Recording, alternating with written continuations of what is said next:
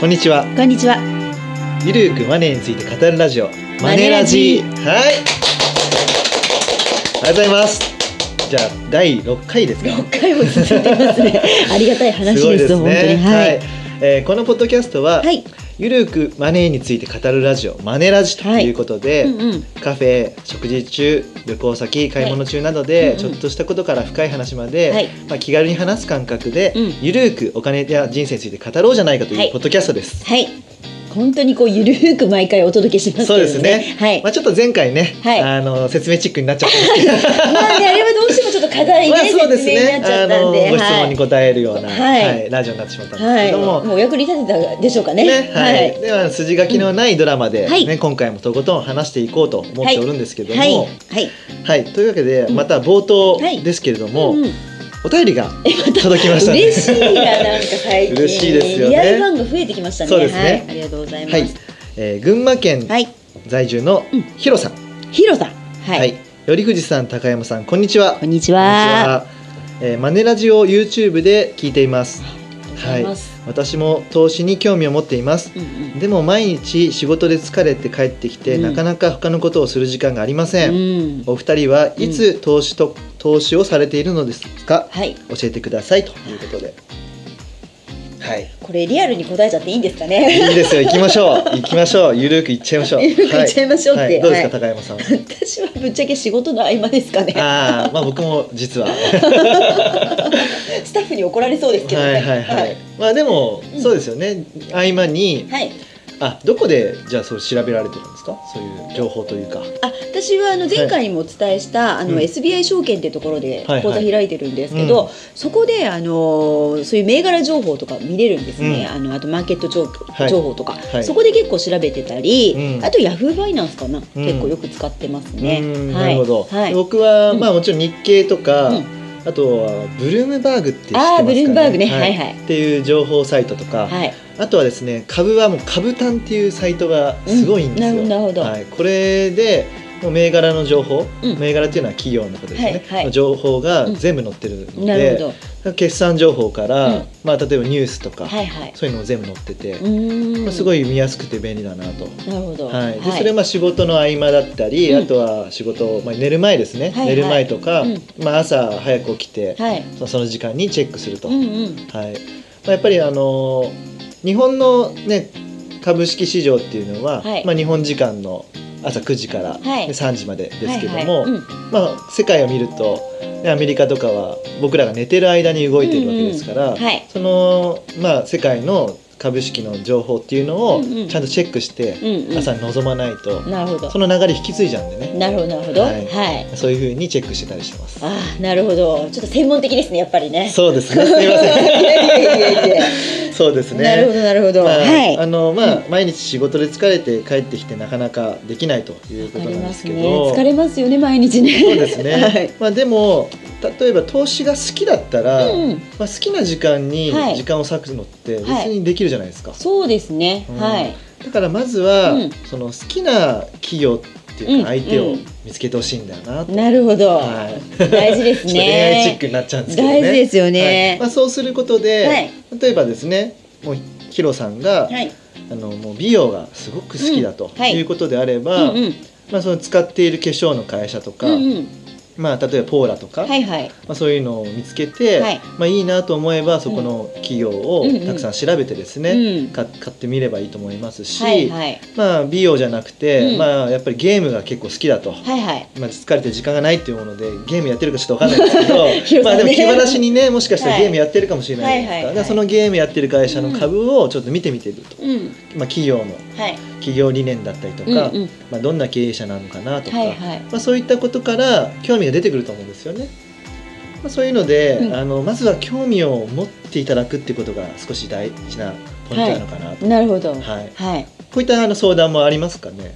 そうですね。やっぱりはい。あの最初からなんか何の銘柄買えばいいですかって。はいはいはい、はい、そういう人多いじゃないですか、はい。でも私もそのあんまり投資助言業とか持ってないんでね、はい。あまりあの銘柄名とかはっきり言えないんですけど、うんうんただやっぱり一番のポイントは興味あることとか好きなものだとうんいろいろ調べようっていう気持ちもあると思うので、うんうんそれ大事なポイントかなっていうのはあると思いますね。うんうんうんあとまあ前回もあ前の時かなもう言ったと思うんですけど、うん。はい。あのよく行くお店とかだと、うん。本当にあの賑わってるなとか、うんうん。なんか最近客足がなんかこう少なくなってるなってこうか実感できると思うので、それでこうなんかこの会社売り上げ伸びてるか伸びてないかなっていうのも分かると思うから、うんそういうのもいいんじゃないかなと思いますようん。なねる。ほどね。はい、まああの結局そのどの銘柄を買おうかなって言った時は第1回の、はい。まあ、恋愛あとマネーについて、ね、語った時に。りそうですね。そだったりとかあとは第2回の旅行はい。とマネーの時の。を参考に、うん。まあ、選んでいってほしいなと思うんですよね。はい。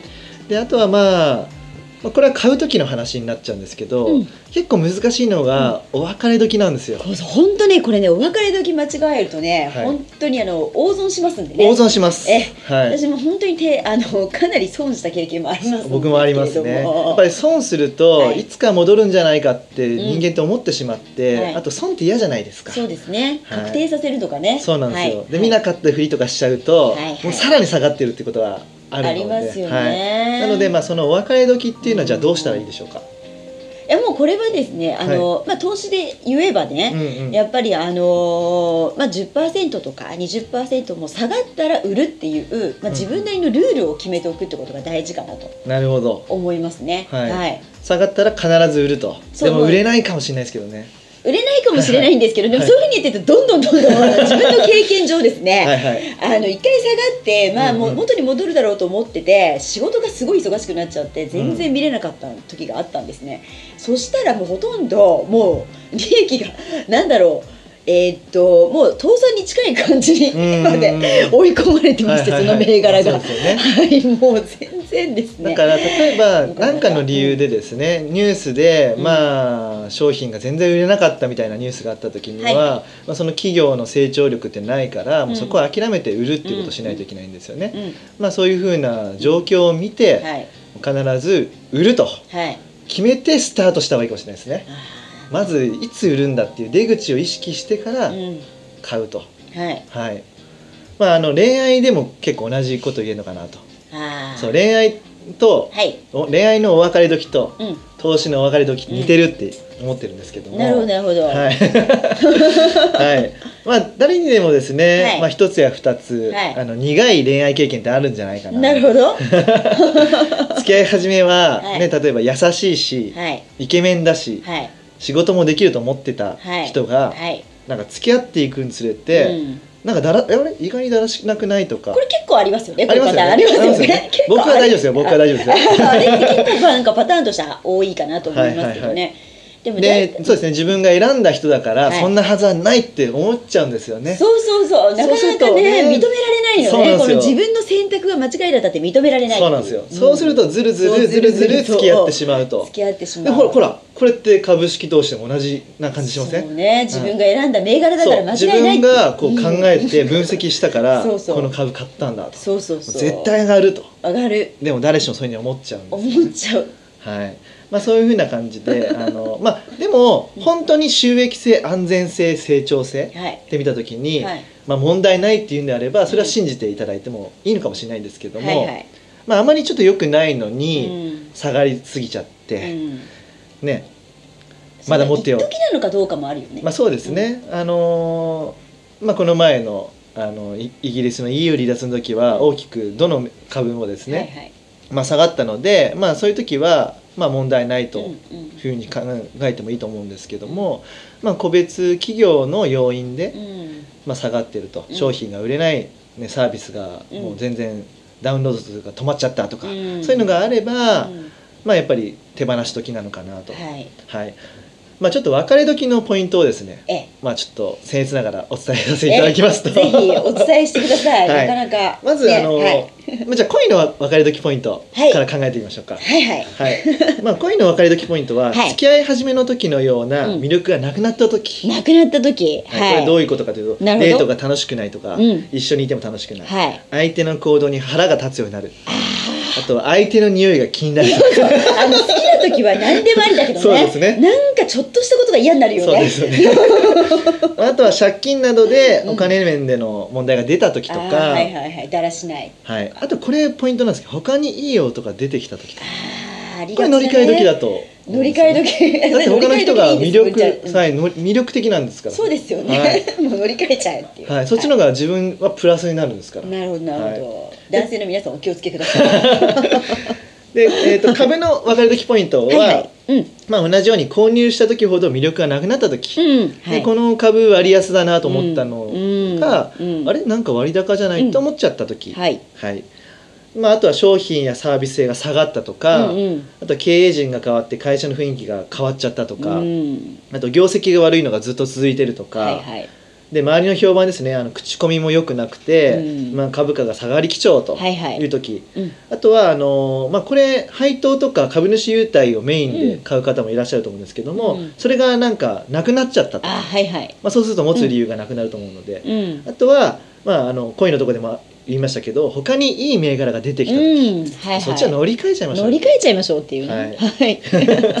だから他にいい男、まあ、はい。銘柄が出てきた時はまさに乗り換え時と、うんうん。でこれ以上長く付き合っていてもうん。メリットがないと思えばすぐに行動してくださいと。ポイントはすぐにってとこですね。すぐにってことですね。そうするとこうズルズルになっちゃって、はい。もう大やけどしますからね。そうなんですよ。はい。はいはい。うん。ね。であのーね恋愛じゃなくてまあ例えばじゃあ結婚してる場合どうなんだっていうね。時もあると思うので。結構まだ一段重い話ですね。そうですね、はい。まあでもちょっとあえて言うならば、はい。結婚してる場合はすっぱり別れられるようにうん。稼ぎ力をつけておこうと、ね、自分がね経済的に依存しちゃってたら離婚できないと思うので、それは大事なことですね。稼ぎ力を身につけるっていう。そうなんですよ、ん本当に。ね、うん。あの8月30日のはい。ニュースはい。で、配偶者控除が、うん。はい、ね、なくないる見直しされるとはいい。うような話もあったので、はい。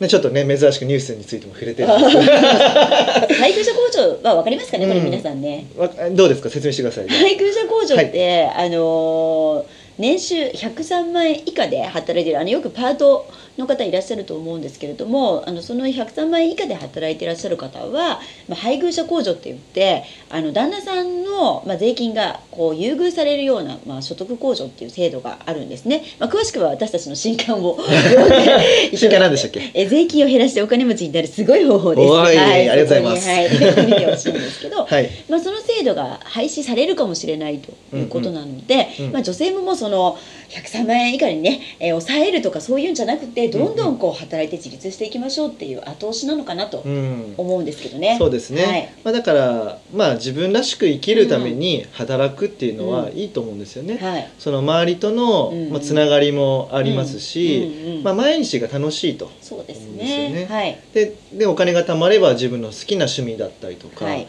まあ、今回話した投資をしていただいたりとか、はい。まあ離婚もできちゃうと。離婚もできちゃう、まあ、離婚をすお勧めしてるわけじゃないので。い。ざとなればってことですね。まあ、いざとなったらそうですね、まあ、そうういう面で、まあ、稼ぎ力をつけておくっていうことは、いいね、大事なのかなと。はい。はい。でちょっと、はい、は派生してしまったんですけども、はい。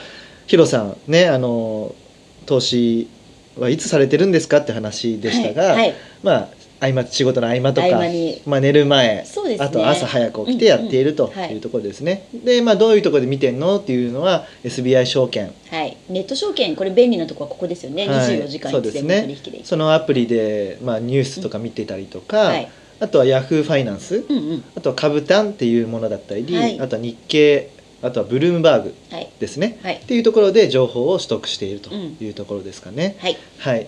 はい。でまああのお別れ時の話もちょっと少ししましたけども、そうですね。はい。まあそれも参考にしながら、はまあ買うのも結構難しいんですけども、うん。まあお別れする時のがさらに難しいので、そうですね。ね今はね損した時の話でお別れ時の方に行きましたけども、はい。まあじゃあ儲かってる時もいつ売ったらいいのかっていうのも結構難しいので、それはなんか10%上がったらとか20%上がったらうん。